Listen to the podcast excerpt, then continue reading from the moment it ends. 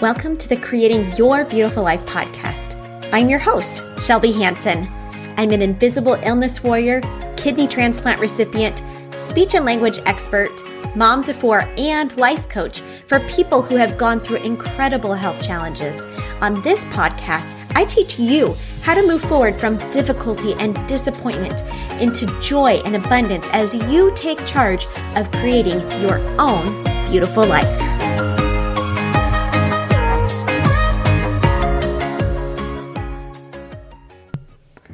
Hey, friends! How is your week going? Last week was such a nice refresher. I really felt like we're getting back into routines and it's nice. I had a lot of doctor appointments and referrals to make a few weeks ago, so after all the rushing around, I had a light week with only one minor appointment. I've got some procedures coming up, one coming up today, in fact. So it was nice to have a resting week before it starts getting so heavy with doctor appointments again. I love September weather in Ohio. It's sunny with cool temps, but it feels still hot like summer. I'm looking forward to picking some apples and taking the kids to get donuts this fall. I've been getting Honeycrisp apples every Saturday from our local farmers market just up the street, and I swear they taste like candy because they're so sweet and crisp. I am just loving this time of year. Okay, so let's get started on our topic for today. I've been noticing a trend in a lot of my coaching sessions lately, and that's our difficulty with being okay with our emotions. If you remember from the previous episodes, emotions, the one word feeling words, are coming from whatever thought we are thinking. The thoughts we have light up neural pathways that send signals to our bodies that gives us clues in our bodies about whatever feeling we're having. I've always been super interested in emotions and emotional learning.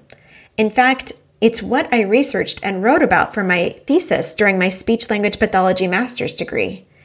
I studied how children's ability to comprehend and express language also affects, their ability to comprehend others' outward emotions. It was so fascinating to study. I loved being able to dive into that research every day. I think that that's where we're all most familiar seeing other people's faces and reading their emotions. We see someone crying and we assume they're sad. They're smiling and we assume they're happy. A furrowed brow and we assume they're angry. We think we can tell what other people are thinking and feeling by watching or listening to them, but we really can't, even if they tell us how they're feeling. That's because it's such a personal experience. No one is able to physically swap bodies with another person and feel exactly how happiness or sadness feels in their bodies. We're all really guessing how someone else feels based on how we feel in our bodies. We can guess how someone feels, we can be really attuned to fine movements and actions, but we can never truly know because we are not in their brain or their body, and emotions can be so nuanced. What's so interesting is that we take the time to do this for others, but often we aren't taking the time to examine the emotions that we are having within ourselves. Maybe it's because we're used to physically being able to see someone else or listening for the tone in their voice that we get so used to looking at emotions as something that happens to someone else. While we can often look at someone outwardly, we're often so disconnected from our own bodies that we have difficulty knowing what emotion it is that we are feeling. We've gotten so far away from our bodies that we only know the basic happy, mad, sad?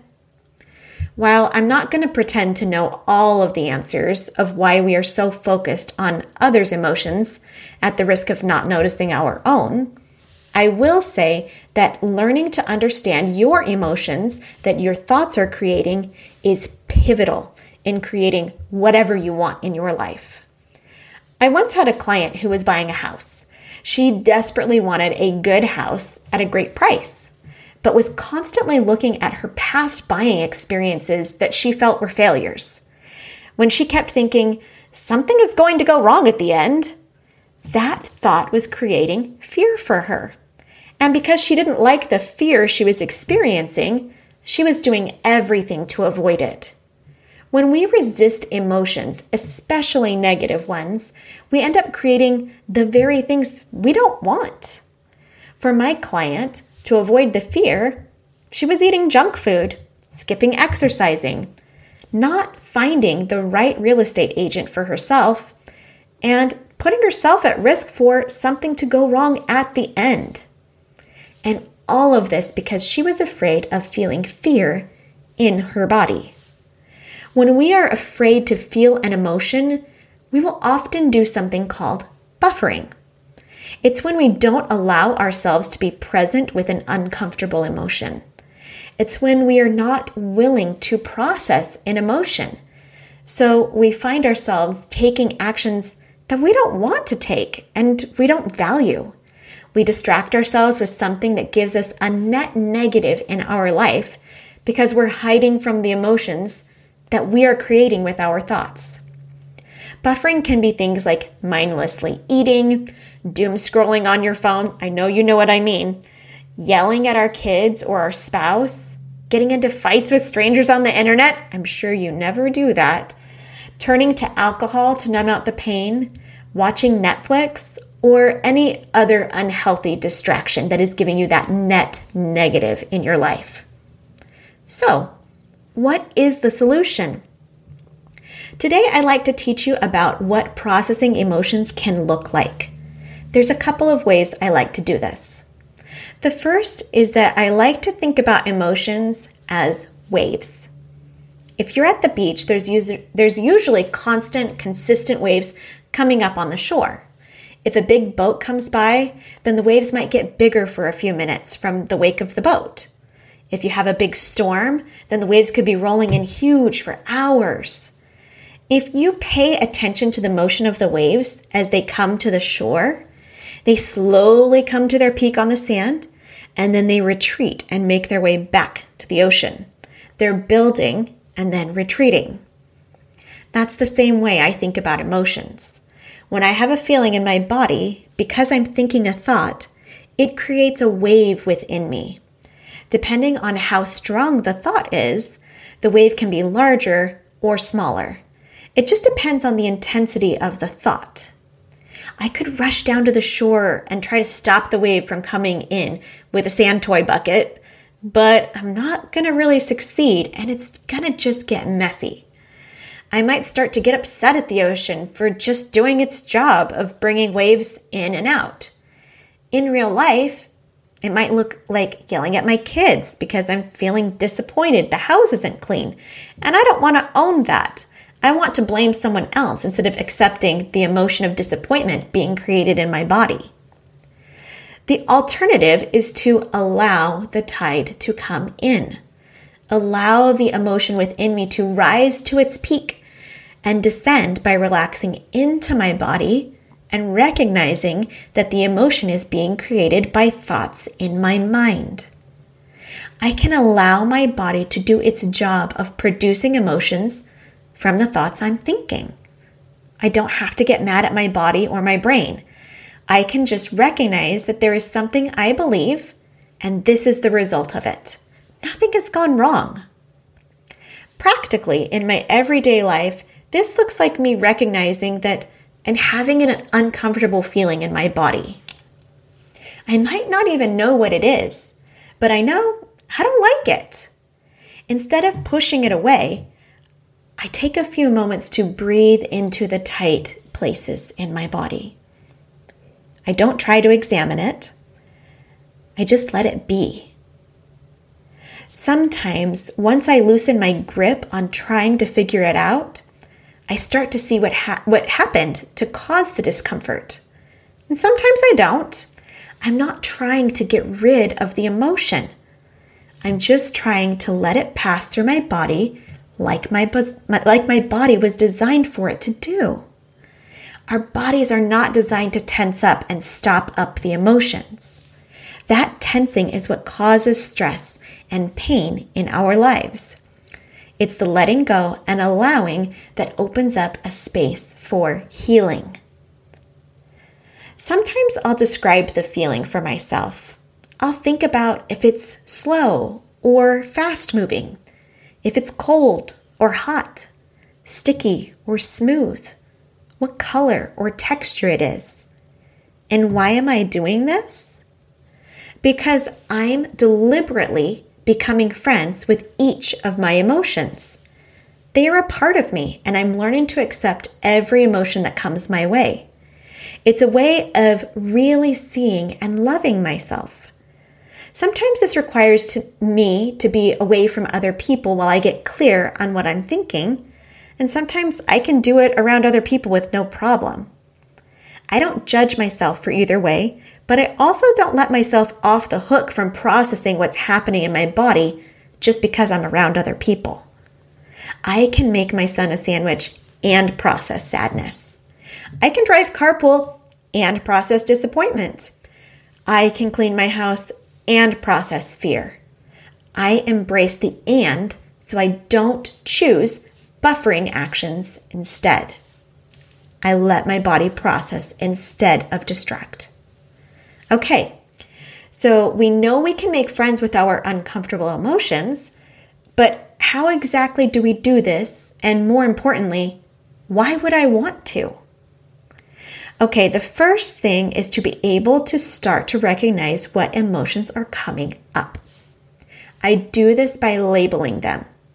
If I'm feeling shame, I'll talk to my emotion out loud or in my head. I know it may sound a little out there, but all the cool kids do it.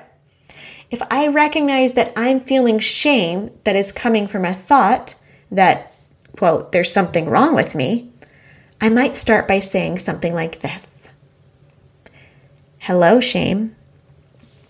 I feel you. You feel like a sucking in at my chest. You feel like a black hole. You feel like a pushing in at my heart. You feel awful, like I'll never get rid of you. You look like smoke. I'm willing to feel you. I'm willing to feel you. You are being created by sentences in my brain because I think that there is something wrong with me. I know that you aren't going to live here forever. You can stay as long as you'd like. Around that time is when I usually start to feel a slight release in the tension, like the ocean wave retreating back to the sea. The next wave of shame may follow close behind, but I know that it won't be nearly as intense, and I'm willing to feel whatever I need to. And why am I willing to do this? Why am I willing to feel shame? Most people would rather run and hide, change the subject, do anything but dive deep into their bodies. It's how I used to live most of my life. But let me tell you the secret. When I am willing to feel shame, the shame that's being created by thoughts in my brain, then I'm willing to let shame give me a present. If you think about emotions as if they were a person, a house guest, if you will, there are certain people that I like to stay at my house more than others. If shame was my house guest, instead of kicking him out and not inviting him in, I accept him and allow him to have his airtime in my body, then that shame is going to give me a gift. That gift that shame has given me is learning to love myself unconditionally when I am willing to truly believe there is something wrong with me, which causes the emotion of shame, and then I let myself believe myself, I am truly listening to me and seeing me. I am loving myself even if there is or isn't something wrong with me.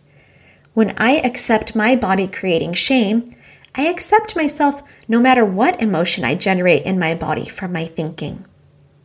And this is the same for so many other emotions.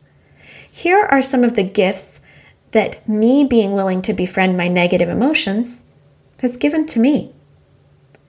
When I am willing to feel fear and see what it is that I am truly afraid of happening, fear shows me what I truly value. If I see that what I'm most scared of is losing my family or my life, it shows me just how much I value my family and my life. Then I can go about taking the actions to show my family and myself how much I value them. When I'm willing to feel jealousy, it shows me what I truly desire. Sometimes our desires are hidden from us.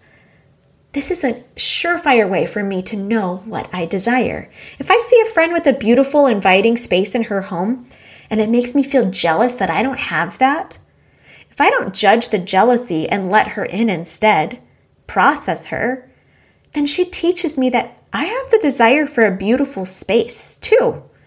So then I'm clued into how I can take actions to have that too in a way that resonates with me, that is a desire of mine.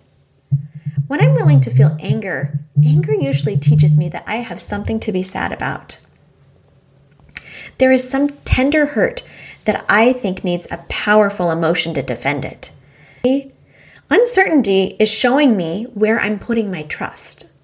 She allows me to examine where and in who I want to put my trust. When I'm willing to feel disappointment, it shows me what I care about. It shows me where to set my goals. When I'm willing to feel despair, it shows me where I am needing support. And when I am willing to feel failure, it shows me what is really important for me to accomplish. These are just the lessons that I have learned. Being willing to feel these emotions is going to teach you the lessons that are just for you. But this isn't the only reason to befriend your emotions. That's because when you are willing to feel the negative emotions, it actually increases and expands your ability to feel the positive emotions too. Have you ever hit an upper limit before? Like when you reach a new record for you, and then all you can think about is how you'll never be able to do that again? That's the time when you think you'd really enjoy it, but all you can picture is the impending failure. Just as you would process any negative emotion, you can do it for the positive ones too. Joy, abundance, happiness, peace, love, gratitude, playfulness, validation I'll tell you, if you are able to drop into your body and really process the wave of gratitude, that peak can be almost overwhelming.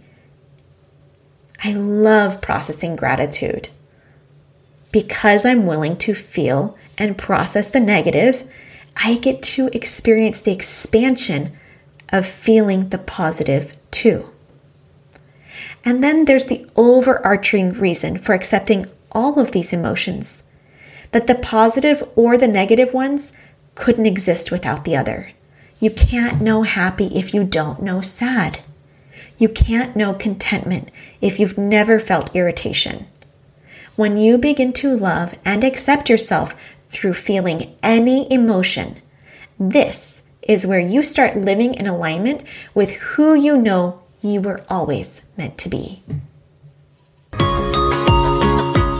Thanks for listening to this podcast. If you're looking for a life coach to work with, what are you waiting for? Let's coach together today. Hope you have a wonderful week creating beauty wherever you go.